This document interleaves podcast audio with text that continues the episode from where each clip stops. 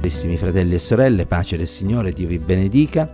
27 aprile, oggi, 7 del mattino, leggiamo insieme in Giosuè, capitolo 1, verso 9. È il Signore che parla al futuro condottiero di Israele, ormai Mosè eh, è morto, Giosuè ne deve prendere il posto e il Signore lo incoraggia e gli dice non te l'ho io comandato, sii forte e coraggioso. Non ti spaventare, non ti sgomentare perché il Signore, il tuo Dio, sarà con te ovunque andrai ehm, non era facile quello che Gesù avrebbe dovuto fare, perché avrebbe dovuto condurre un popolo, un popolo numeroso, un popolo che avrebbe dovuto affrontare numerose battaglie, un popolo che spesso aveva mormorato e si era perso di coraggio durante i 40 anni del deserto. E Giosuè lo sapeva bene perché lui era stato al fianco di Mosè e quindi aveva visto tutte le sofferenze che Mosè aveva affrontato e sicuramente già si immaginava che avrebbe dovuto anche lui affrontare le stesse forse delle maggiori sofferenze.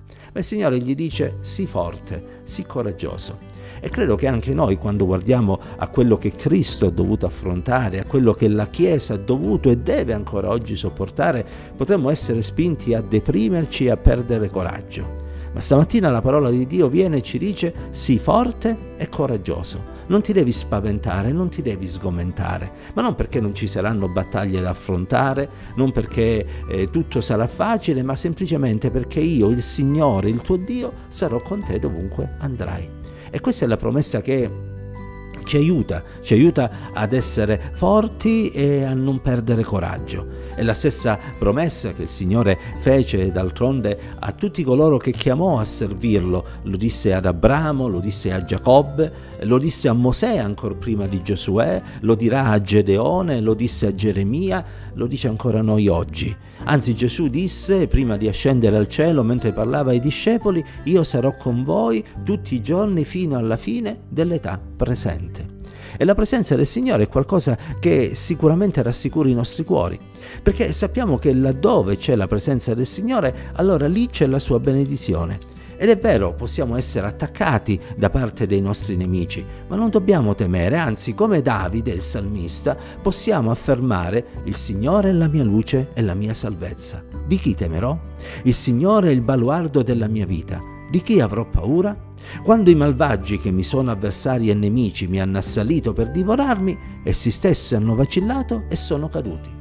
Se un esercito si accampasse contro di me, il mio cuore non avrebbe paura. Se infuriasse la battaglia contro di me, anche allora sarei fiducioso. Una sola cosa ho chiesto al Signore e quella ricerco di abitare nella casa del Signore tutti i giorni della mia vita per contemplare la bellezza del Signore e meditare nel suo tempio, perché Egli mi nasconderà nella sua tenda in giorno di sventura, mi custodirà nel luogo più segreto della sua dimora, mi porterà in alto sopra una roccia.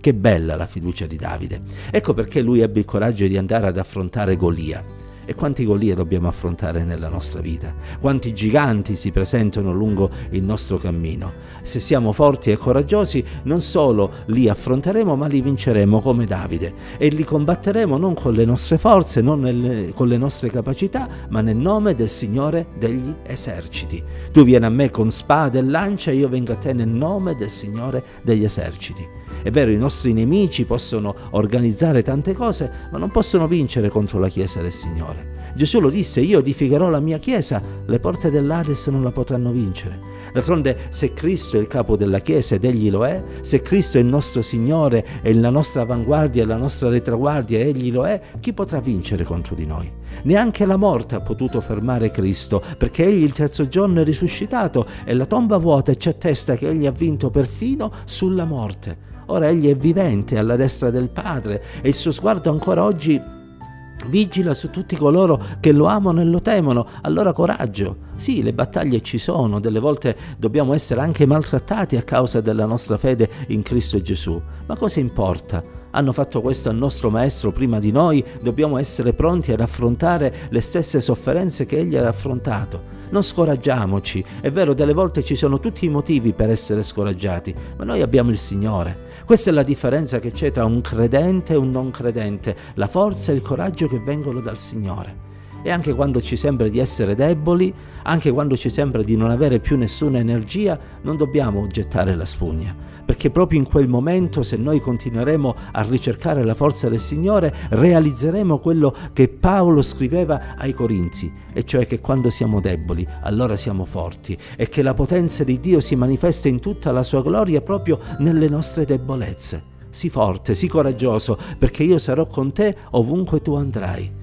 E i discepoli andarono, annunziarono l'Evangelo, il Signore li accompagnò e li accompagnò con i segni e i prodigi che aveva loro promesso.